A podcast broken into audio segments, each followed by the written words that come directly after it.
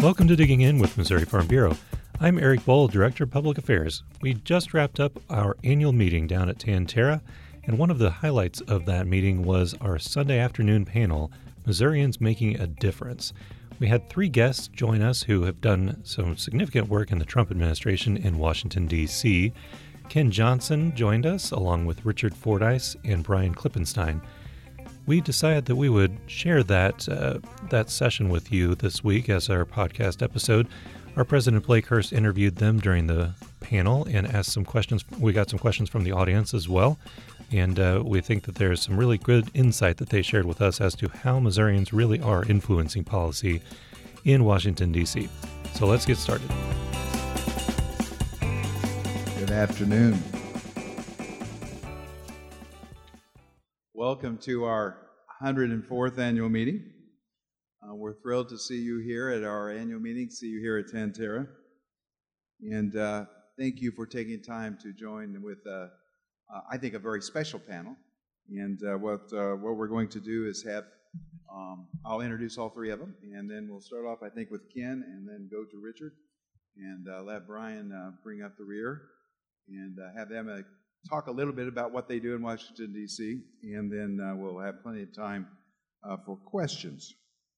And so let me, uh, let me introduce our panelists. Richard Fordyce is no stranger to Farm Bureau, a fourth generation farmer from Bethany, Missouri. He served as president of Harrison County Farm Bureau for like a lifetime, right? Yeah. 17 years. 17 years. He started when he was six. Um, chair of the Young Farmers and Ranchers Committee for both the Missouri and the American Farm Bureau. And of course, in both positions, he served on the Missouri Board and then the American Farm Bureau Board as well. He chaired our state Soil and Water Commission, served as director of the Missouri Department of Agriculture, the state FSA director, and is now uh, the USD, uh, USDA uh, Agriculture Farm Service Agency Administrator, and he served in that role since May of this year. In his new role, he provides leadership for Farm Service Agency and its mission to support agriculture production across America through a network of 2,100 county and 50 state offices. Ken Johnson joined the National Rural Telecommunications Council, NRTC, in November 2018 and serves as Senior Vice President Broadband Programs. In that role, Ken provides expertise to NRTC's rural electric and telephone members as they look to deploy utility backbone and residential broadband networks and applications all while advising members on broadband feasibility. Ken's first task will be to explain to you what I just read. All right. In addition, he'll leverage his experience to pursue funding opportunities that can accelerate the expansion of broadband in unserved areas. Finally, he'll explore partnerships that can enhance the success of rural broadband projects, including those that leverage members' deep experience in existing networks. Prior to joining NRTC, Ken served as administrator for the Rural Utility Service and operating unit of the U.S. Department of Agriculture's Rural Development Agency. He was appointed to that role by President Trump in February of 2018. Before his government service, John, Mr. Johnson served as general manager, CEO of Co-Mo Electric Cooperative, and president for Co-Mo Connect in Tipton, Missouri.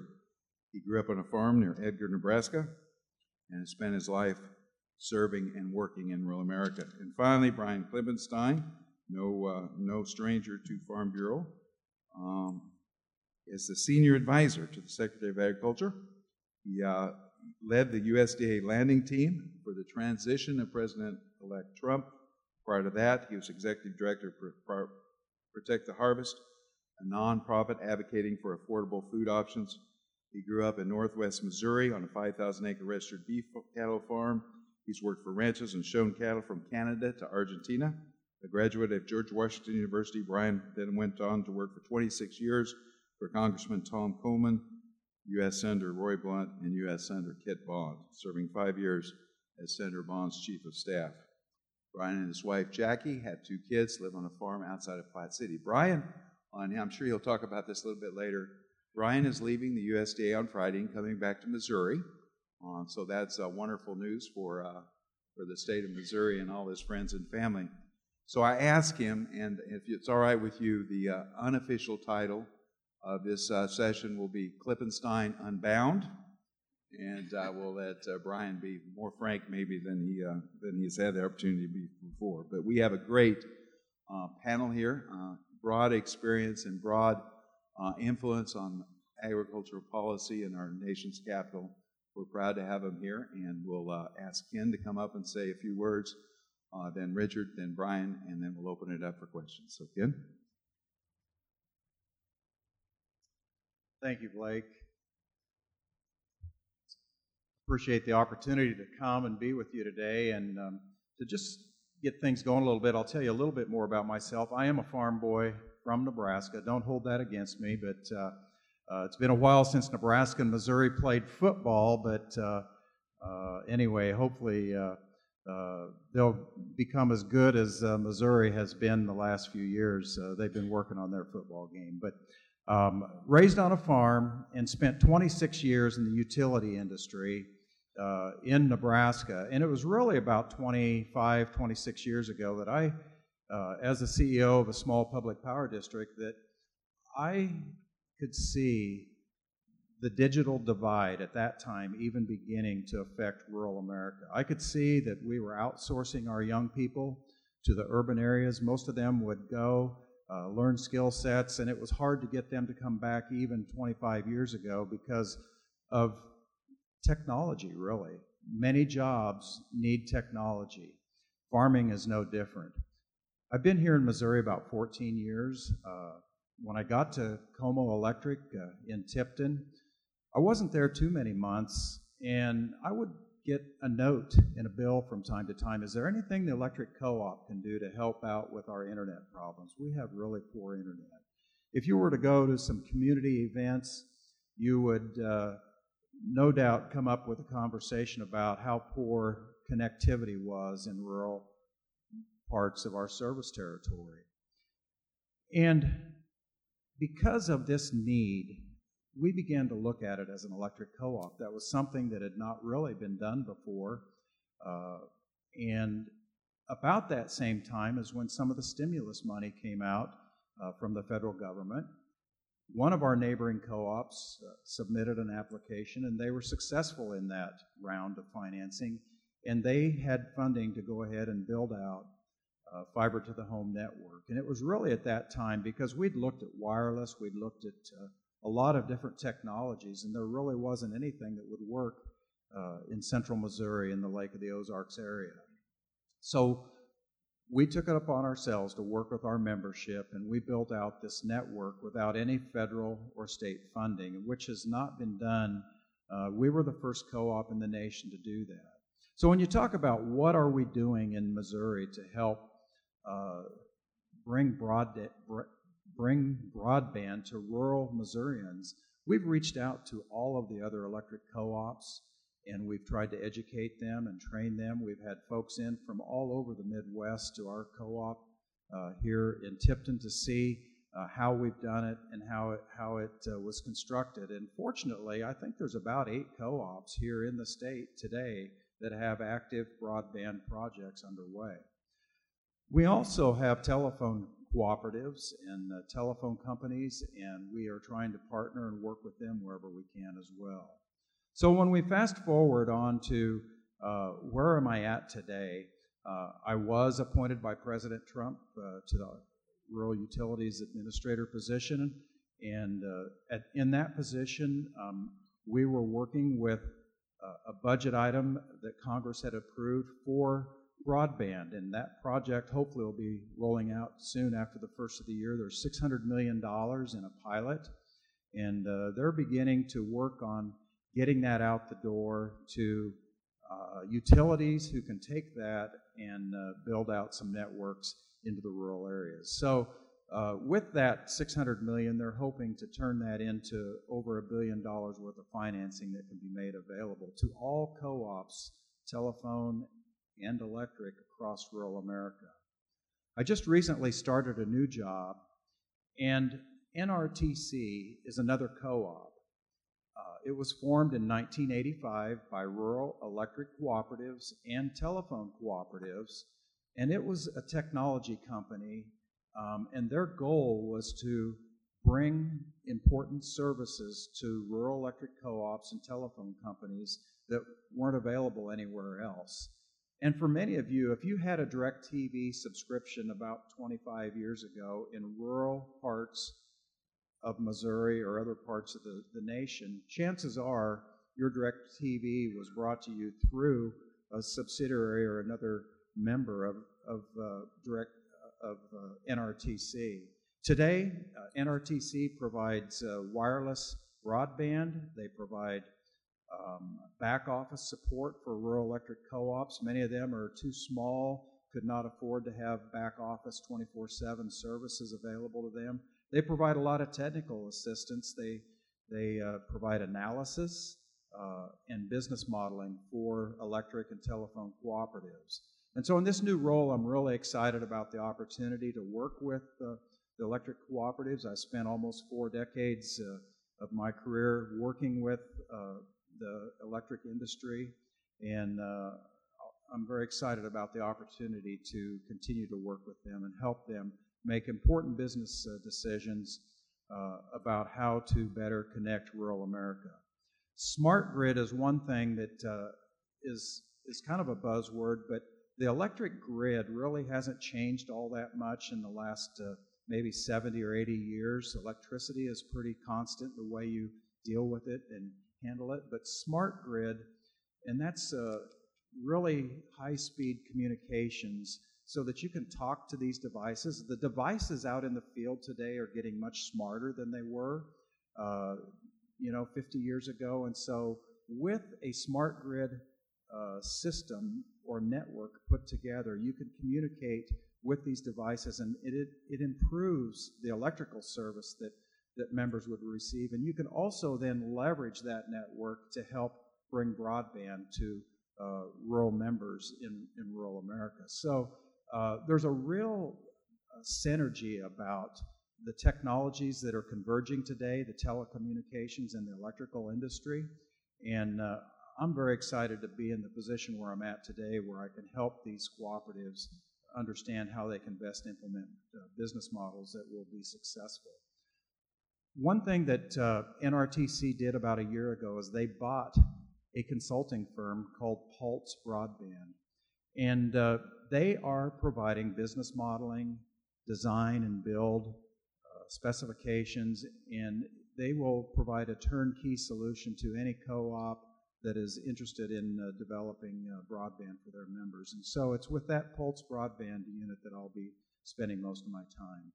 So, with that, I think I'll kind of uh, finish up. That's really kind of what was in all of that uh, introduction that uh, uh, was read before. So, thank you very much, and I look forward to your questions.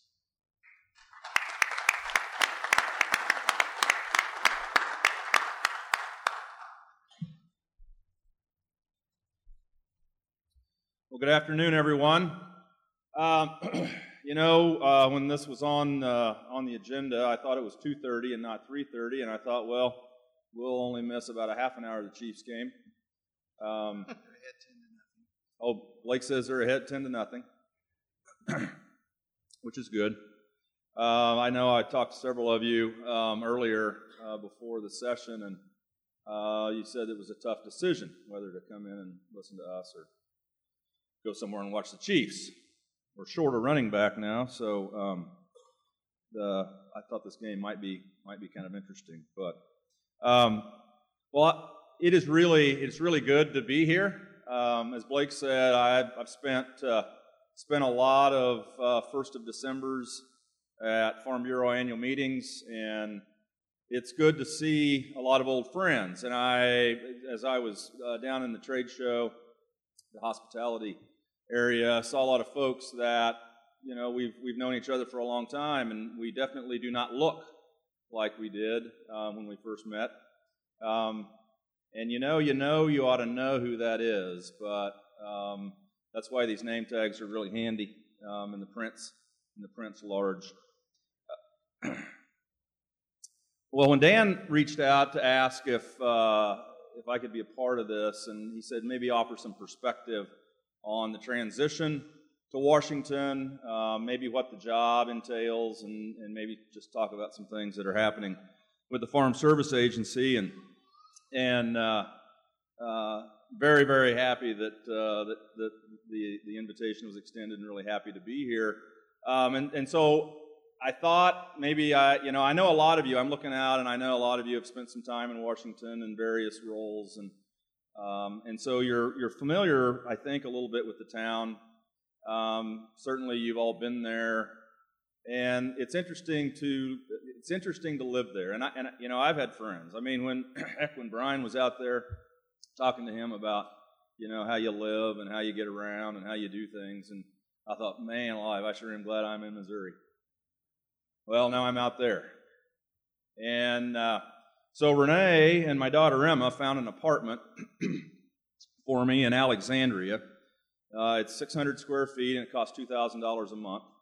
Um, I don't have a car out there. I take uh, take public transit, which is good because there's no place to park anyway. Um, if you did happen to drive into the district, um, so 600 square feet is. Um, I know some of you've got fifth wheels with slide outs. It's about the same. Um, and so it's one bedroom, one bath, and I told Renee, um, you know, it's, I said, we'll just pretend like we're at the state fair.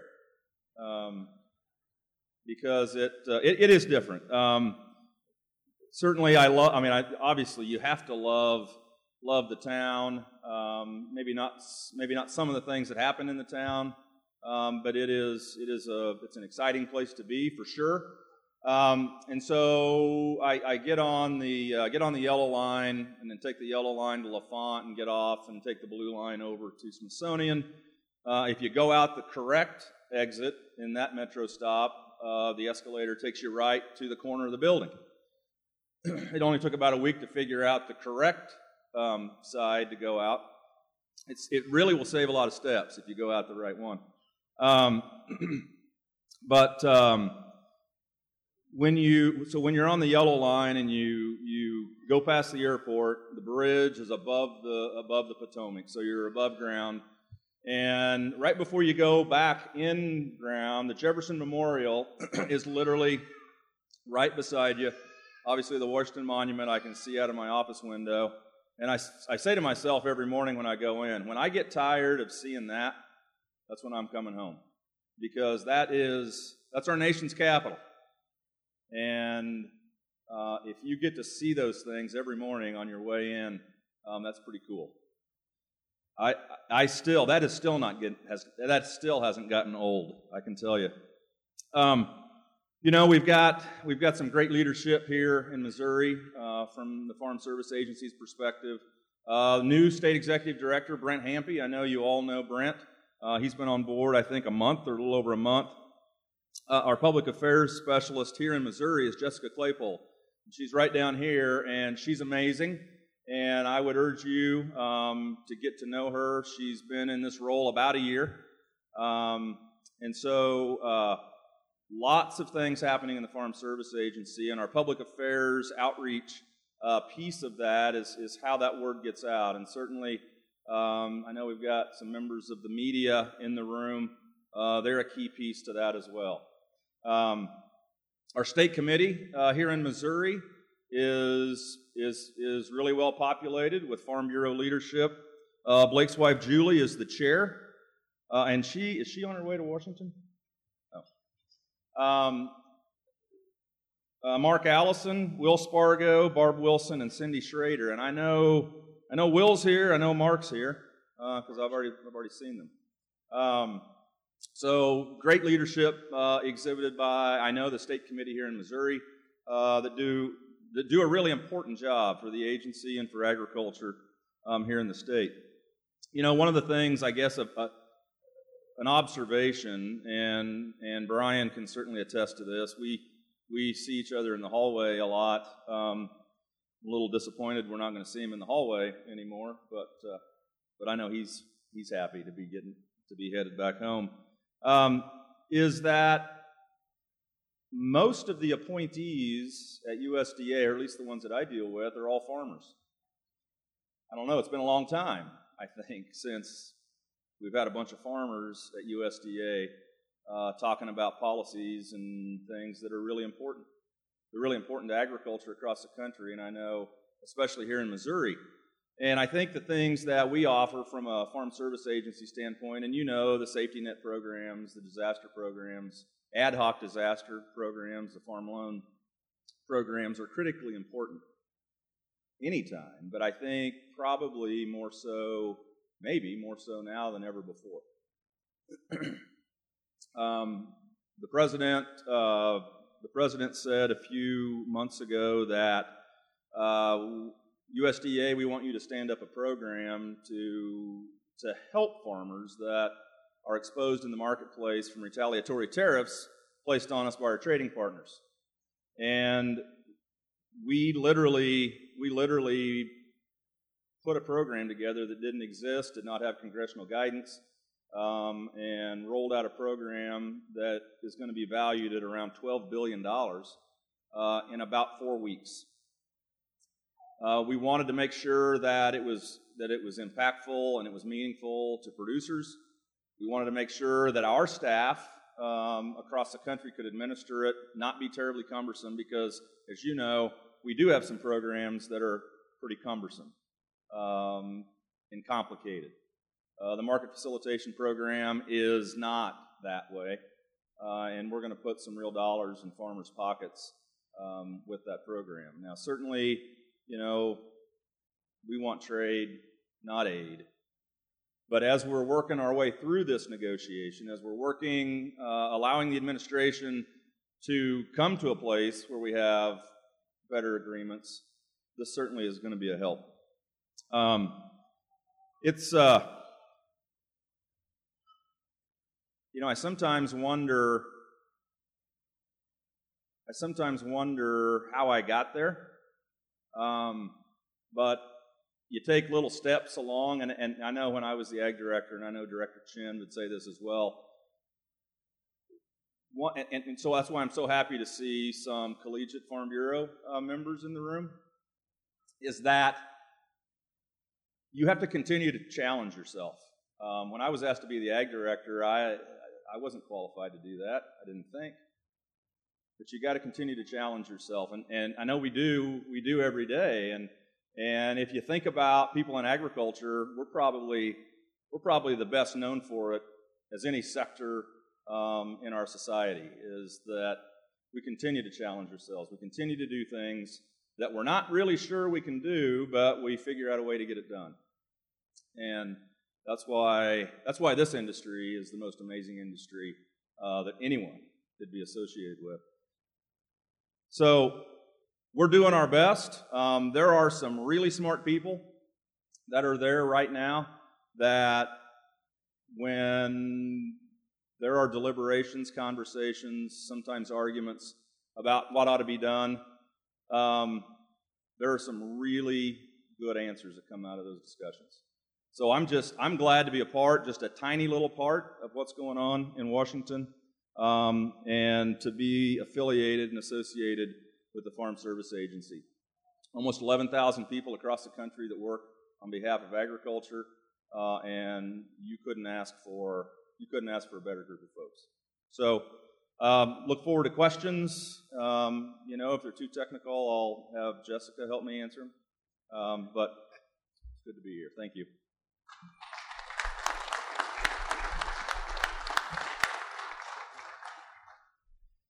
Good afternoon still 10 to 0.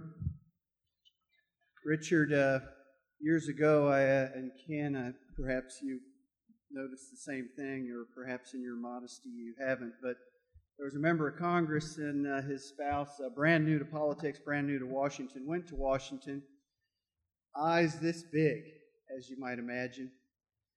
And they reported sometime later when they got there, they spent the first six months saying, how in the heck did I get here? How did we get here? Then, after getting to know everyone in Washington, their second question was, How the hell did all these people get here? so, there's a little bit of uh, that too. I feel uh, very proud as a Missourian. You know, we have a pretty solid uh, core of folks there. Uh, Ken and I are, uh, are in and out. We've got Richard there. Joe Traverti from uh, Hartzler's office is getting settled in. Brooke Appleton from my county, uh, adjacent county, is the deputy uh, um, uh, for the uh, is, is the chief of staff for the deputy secretary of agriculture, and and she's been um, she's been terrific. But I feel uh, like I spent a great deal of time early in the transition and early at USDA trying to talk all these good folks into coming so I could go home. Uh, it's uh, uh, uh perhaps like the uh, uh, the state fair for me. I, I went. Now I'm I'm closing up and and going. I this is a, a good crowd. The, the, tolerance that people have for anything uh, remotely political always amazes me. Uh, uh, having come off a tough campaign where you guys uh, could hardly stand probably to watch the TV by uh, early October, I was reminded, by the way, uh, whenever these election season comes up, it reminds me of one of my favorite stories, and it's an old one, but uh, Blake is a student of uh, William, the late William F. Buckley, and he told this story about early in, when TV was part of these election campaigns, and there was this uh, public works project, Ken, long before broadband was thought of, called the Tennessee Valley Authority. It originated back in the LBJ Great Depression, get jobs to folks. So it was the Tele- uh, Tennessee Valley Authority, uh, TVA and this is the 64 election. Goldwater was running for president. He was a budget cutter. He wanted to crack down on all this federal spending. And one of the, uh, one of the programs he wanted to eliminate was the T- Tennessee Valley Authority, the TVA. So TV, uh, uh, the TV station went out, and one of these person in the streets, and he uh, found some some local leader, and he said, "Who you supporting this campaign?" Well, I'm not supporting that Goldwater said, Well, why aren't you supporting Goldwater? And she says, Well, he wants to take away my TV. And the reporter back then, you know, the national reporters could do this. They would uh, friendly say, Well, actually, I think it's the TVA, the Tennessee Valley Authority. And the uh, voter in the street paused for a second. She says, Well, I'm not taking any chances. but, you know, on a personal note, some of my uh, uh personal reflections. Uh, marry up perfectly with the theme of uh, Missouri Farm Bureau um, theme for this annual meeting, and that is uh, gratitude. I I think about uh, the resume that that the bio that Blake had read, and I think about how little I probably earned to be at any of these uh, extraordinary uh, junctions of life. I fell bottom first into uh, all these terrific opportunities. And I mean, think of it as, as I do. I'm Brian Klippenstein, and the people I have worked for in my life start with Linda and Glenn Klippenstein. And then they go to Kit Bond and Roy Blunt and Forrest Lucas and, and now uh, Doctor, Captain, Secretary Sonny Perdue. Just these extraordinary uh, uh, people who are do, who are, all have spent their life doing work on behalf of what continues for me to be the most impressive group of people that America has to offer, and that's those of you who take care of all the land, take care of all the animals, and you feed all of us to excess and have enough left over uh, to share your abundance with the world. It's not a small thing. I one of the great pleasures I had years ago was to meet the late Dr. Norman Borlaug. And when I met him, uh, one of the notes that, one of the observations he had was, you know, I've traveled the world. And he said, people in the United States and Europe, he said, there, those are places where uh, people have a lot of problems. Well fed people, but they have a lot of problems. He said, I spent most of my work in Africa and Asia working with hungry people. He says, hungry people, when they're, if, if someone's hungry, they just have one problem and you're the best friend they have. And thank you. So, you know, my gratitude is to my life's experience and the extraordinary people I've been able to work with and the leadership of your organization, people like Blake, who speaks better about agriculture than, uh, than, than, than, than, anybody.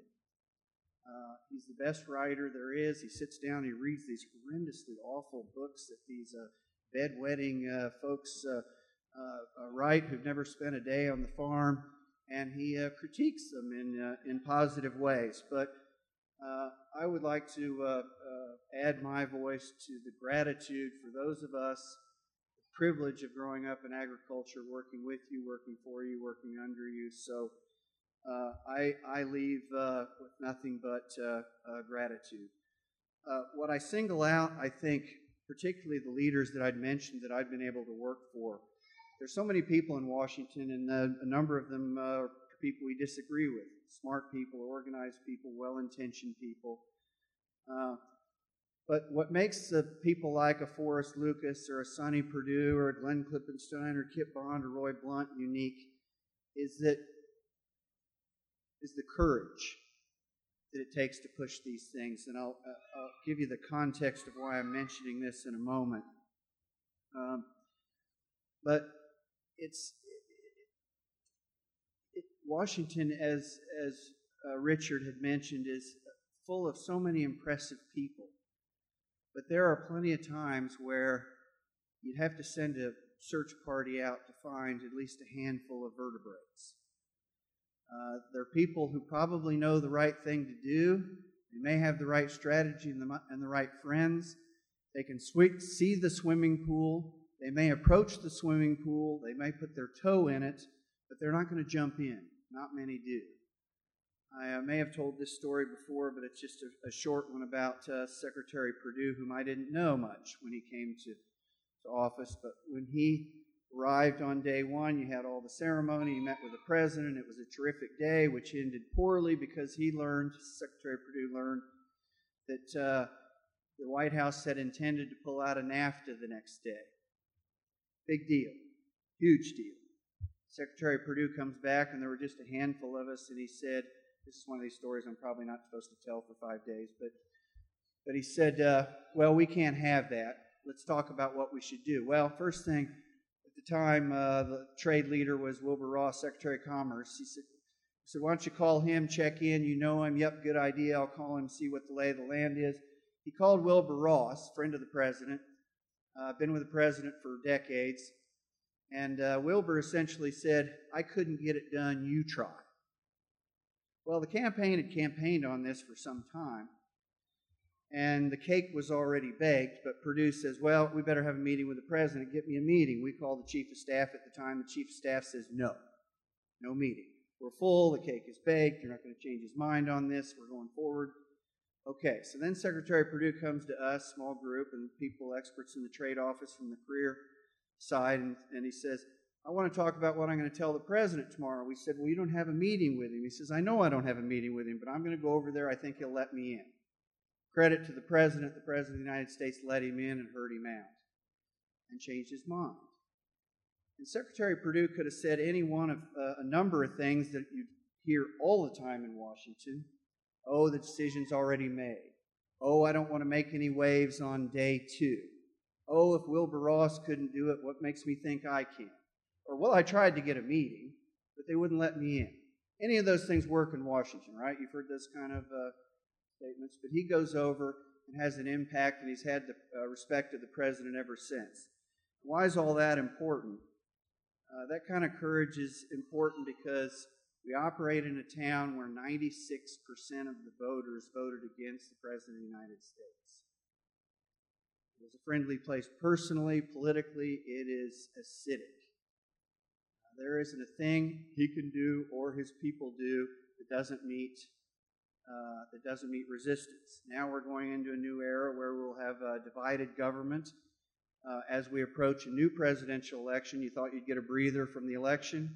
Sorry, the primary is already underway for the uh, for the 2020 presidential election.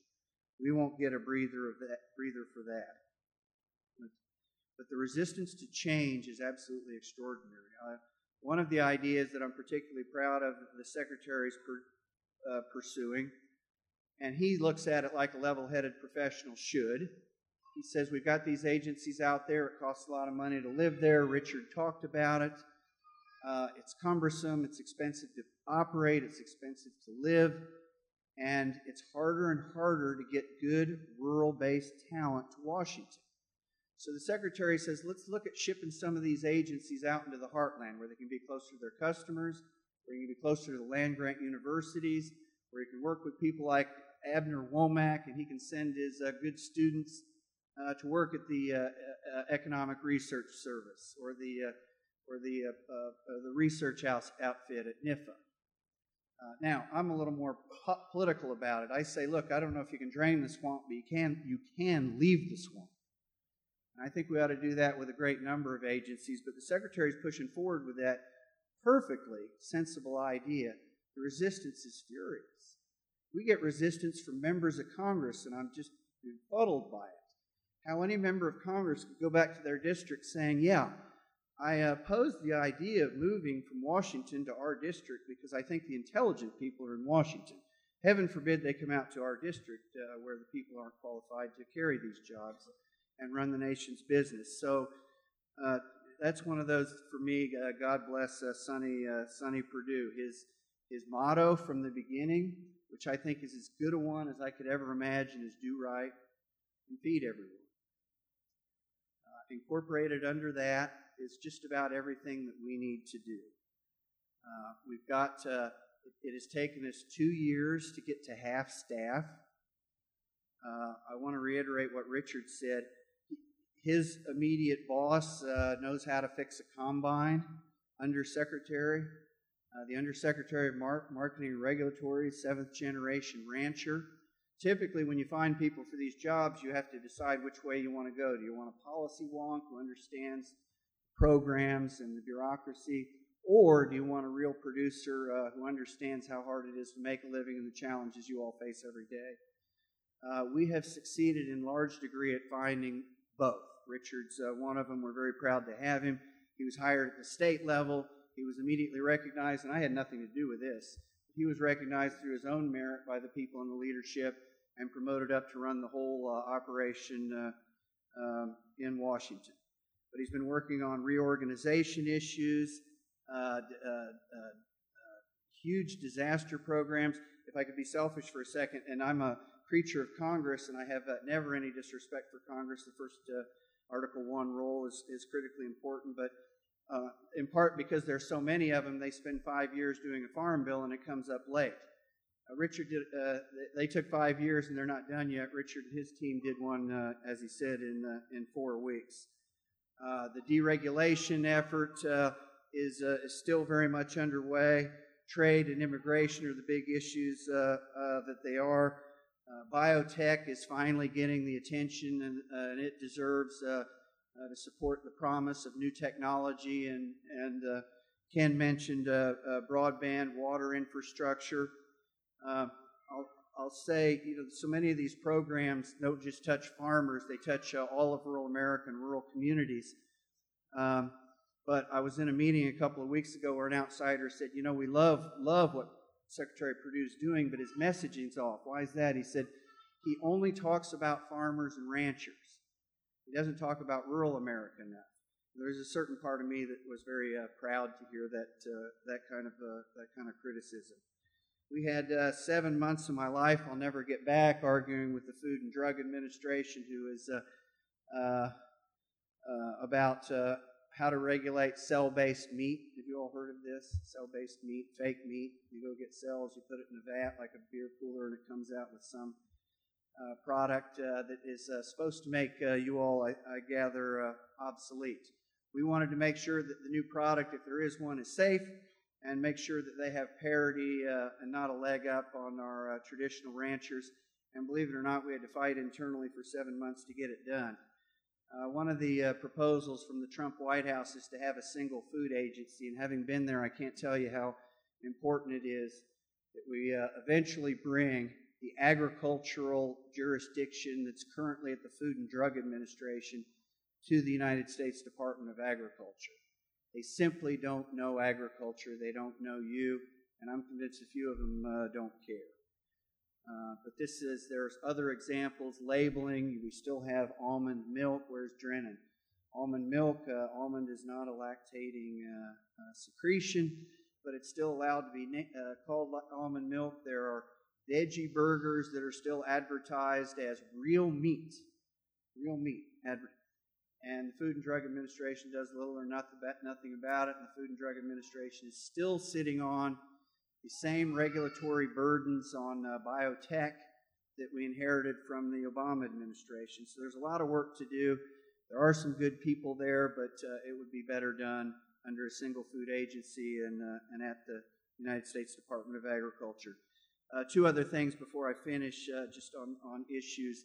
Uh, the other person we have from Missouri that we're really proud of is R.D. James over the U.S. Army Corps of Engineers. Finally, we've got a guy who understands the, the economic development value and the value to agriculture and industry and jobs of the Corps of Engineers. And we have a president who has said at his own volition time and again there is, yes, there is a connection between efficiency and transportation and our international competitiveness, and agriculture is uh, number one in realizing uh, those particular benefits.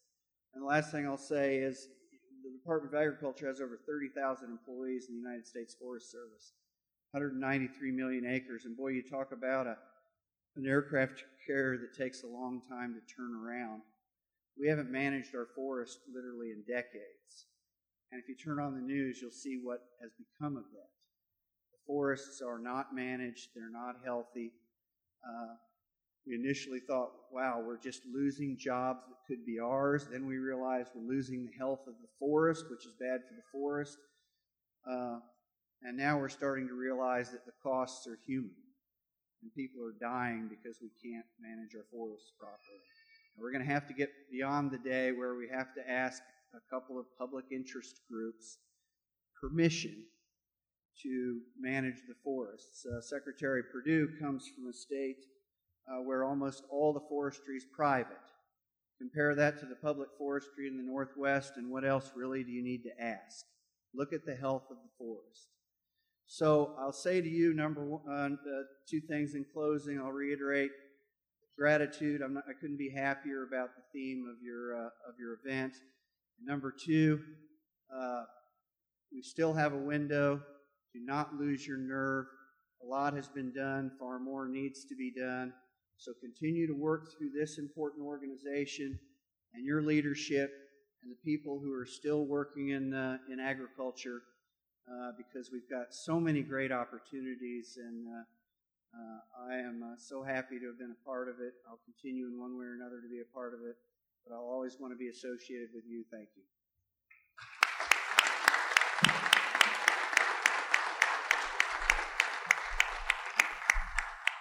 So there's a lot to uh, chew on, a lot of information, a lot of topics covered in 30 minutes.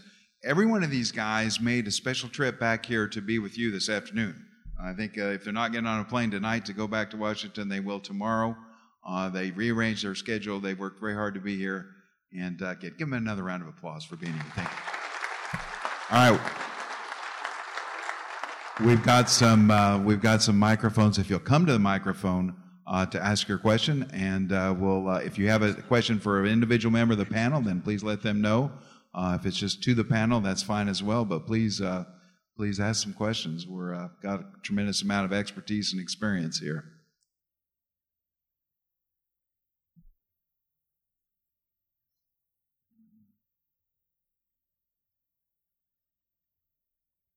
Why would the consuming public accept fake meat when they won't accept the GMO.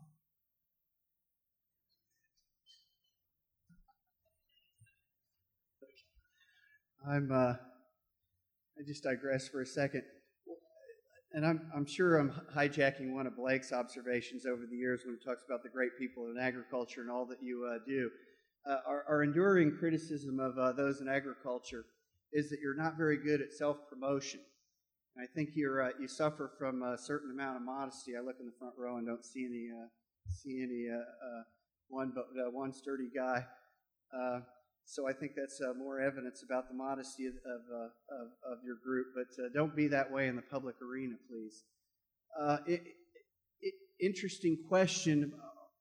Look, if in terms of food policy, I think our best answer um, is choice. Uh, I'm going to try it once just to see what it tastes like. And I'm sure I'll never try it again. uh, we had some public hearings, and it was interesting because we wanted to see how those same people at the public hearing who badmouth uh, modern technology and modern practices in agriculture, good grief, this is this is, has to be as unnatural as anything we've ever heard of. For the older people in here, what is what do they call it Star Trek? The little machine you push a few buttons and some food wedge comes out as you.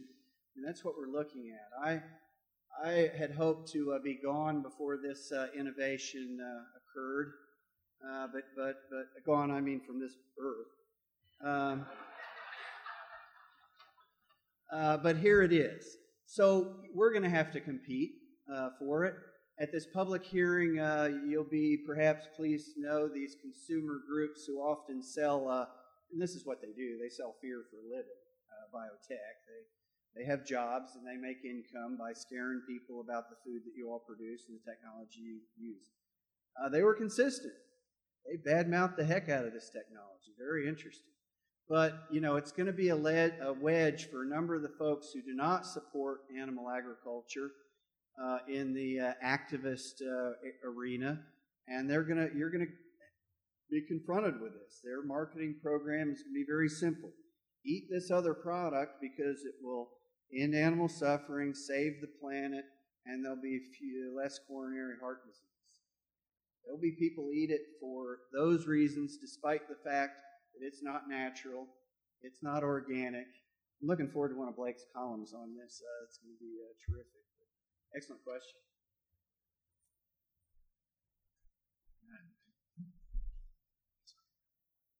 Oh, oh so I missed it. Sorry, Blake. Clip. No, we got We'll go back here okay. to Dave, and then you, you're next. All right. I want to thank you for your years of service and everything you've done for all of us in agriculture, and you've been a tremendous leader and a tremendous partner.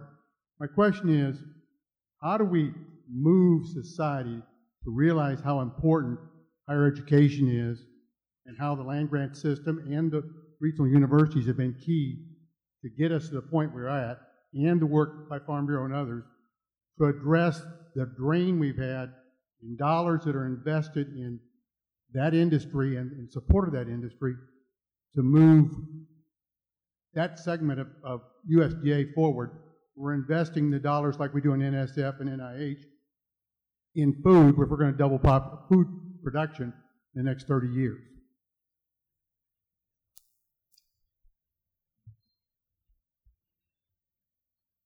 Thank you, uh, Baker. Uh,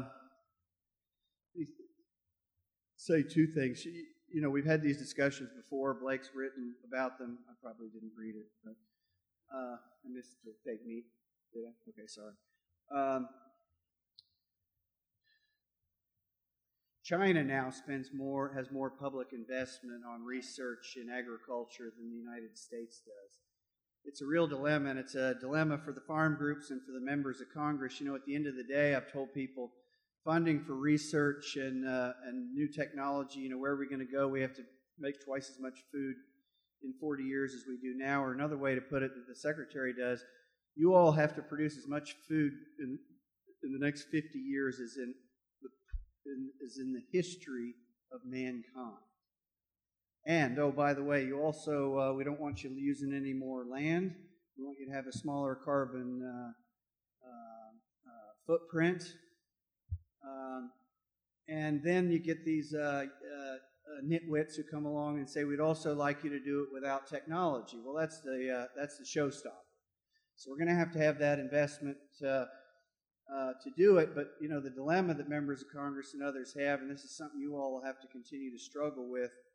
When people go to the Hill in a farm bill or an appropriations bill and say, "All right, we support research," okay, there's only so much money If you want uh, it to come out of a farm program or a rural development program, I'm, I'm trying to make give Blake a pain here.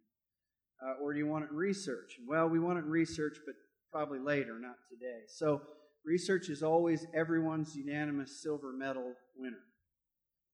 Um, the, fortunately, the private sector investment uh, is big, but you know how you get to the consumers on this we have talked uh, for two years now to technology providers about this, and that is we can raise a lot of money. You guys can do what you do. Farm Bureau does it better than anyone else. Going out talking to urban people and saying, "Look, this is your the your benefit in a secure food system is as follows. These are the tools we need, and this is how we operate. And it will make an impact, and you do make an impact. But our argument to these tech providers the last couple of years, particularly with these new technologies, it are can you please, if it's scientifically feasible, put products on the market that are traits that directly appeal to consumers? If they come out with this new technology on gene editing, and the first 10 products are uh, chemi- chemical tolerant soybeans, then everyone's going to say, ah, oh, that's GMOs uh, all over. If it's a low allergen peanut, that's a different story for the for the uh, for the suburban moms. Um, the, the market, the product selection of the new technologies are going to have a lot to do with how well they're uh, how well they're received. Uh, the last thing, and this is just Brian's editorial, but I still think we get far too spun up in degree by this urban movement against agriculture. Uh, I would I contend that 90% of Americans endorse and embrace the food choices that they have. 40,000 supermarkets, 40,000 choices. They can get what they want. Um, the, there are opinion makers. They tend to be uh, in uh, influential circles. They tend to be very high income and urban, make a lot of fuss about technology and agriculture. But in, in my reasonably uh, high income county in Missouri, you could spend three days there waiting for someone, Chris, to come in and say, I'm looking for a, a pork chop without, that doesn't come from a, a hog from uh, from pork from a hog that was uh, housed temporarily in a gestation stall and fed a GMO.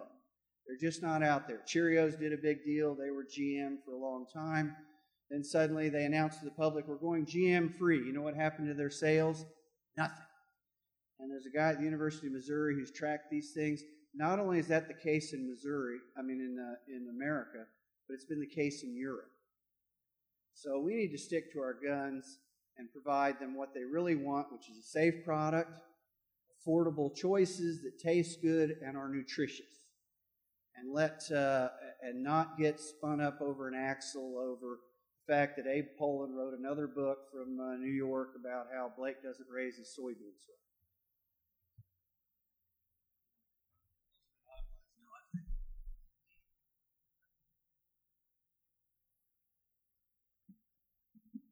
As we've seen the rise in trade war between China and the United States, um, what really stops China from looking at more other countries like uh, South America and other producers around the world to find more products uh, there other than the United States um, based upon price? No, no. That's the hard one. Richard will do that one. Is this on? I'm going to do it from right here. That, that's a good question, um, and I will tell you that that is um, that is certainly uh, uh, a topic of conversation almost every day. Uh, someone in the hallway during a meeting is, you know, where's this? Where, where are we? Where are we headed long term? And I, I can offer perspective um, from the soybean industry. I was a part of the soybean checkoff for about 25 years here in Missouri and on the United Soybean Board, and served on the United States Soybean Export Council board for four years, and and know the history of the relationship building that has taken place for 50 years with China and the U.S. as it relates to soybeans. There is there is still there is still a relationship between the U.S. and China from from importers, uh, importers in China, exporters in the U.S uh, from a quality standpoint, from um, uh, from a standpoint of we abide by trade agreements, uh, but there are just situations that China has not. Um, dozens and dozens of situations where, and it, and it depends. Um, you know, it'll depend on how large the crop is. Um, you know, if we've got a really large crop, South America has a large crop. They're a little more picky and finicky and aren't following agreements like they should. There's an organization called the WTO. We will uh, we will make complaints to the WTO that have I know there are some that have been there nine years and haven't been resolved. Is China looking for other markets? Absolutely. You know, they are, um, uh, as the Chinese economy uh, improves, what's the first thing a society does? Is it moves away from, back to the cell based meat, um, they move away from, uh, from plant protein to meat protein. And so there is an incredible appetite in China for, for soy. Um, for poultry rations, pork rations. Um, and so, are they are they looking at other countries to fill that void? Absolutely, they are. But I believe uh, I believe that there is just an opportunity from again. I think that 50 year relationship is important, and and hopefully, hopefully, if we can get to a resolution, which um, the presidents had a conversation yesterday. Um, we were talking downstairs. It's going to be interesting to see what the market does in the morning. Um, I bet it's up. I don't know. Um, but I do think that. Um, uh, I mean, I do think it's something we have to be we have to be cautious about, and certainly certainly keep an eye on. And um, it does offer us, I think, um, uh, it offers us as a as a country some incentive to look at other markets. You know, that's not that's not it's not that that has not been happening. Um, certainly, uh, you look at the trade organizations, um, uh, they're not they haven't hung their hat maybe as much as what's been portrayed on on a on a Chinese market um, because there they, there has been uh, market exploration and um, uh, opportunities for uh, you know, building demand in other countries. This this offers a little bit of an additional incentive. So um, we we need to get to we need to get to an agreement. And I think I mean I think the president absolutely um, came out on the winning side on NAFTA 2.0. We were a little, a little concerned about that. If you look around the state of Missouri and, and all of the shuttle loader facilities that are uh, that have been built, um, you know, here in Missouri, the last 12 year, 10 or 12 years, all those tracks run south. And we needed, uh, we needed to, to get a new agreement on NAFTA, and, and they were able to do that. I'm confident they'll be able to figure out a way to do something with China. Because while we are certainly, we're feeling the brunt of it uh, as agricultural producers here in the U.S., Chinese buyers are feeling the brunt of it as well. So it's not, um, it's not a it's not a one way uh, it's not a one way deal. So I think just stay tuned, and I'm sure the I'm sure the really smart guy to my right will probably have a response to that as well. well yeah, just a, a couple uh, additional observations. I, and no one uh, probably speaks better about the merits of a system of free trade than, than your president over here it makes me feel guilty working in the Trump administration uh, routinely. But my bigger fear at the beginning was was with Mexico because we had so very little to gain. Um, with we have a great deal to gain, and unlike Mexico, who shoots reasonably straight with us on agriculture, not other things, and that's what the president was trying to get after.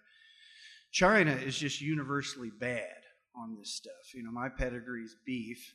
We had one sick dairy cow with BSE that was imported in 2003, just before Christmas. Didn't make it in the food chain, and it wasn't until last year, which is what's the math, uh, 15 years later, that China agreed to bring beef into uh, mainland China. Just know that's just happy horse uh, manure, the, the, the whole deal.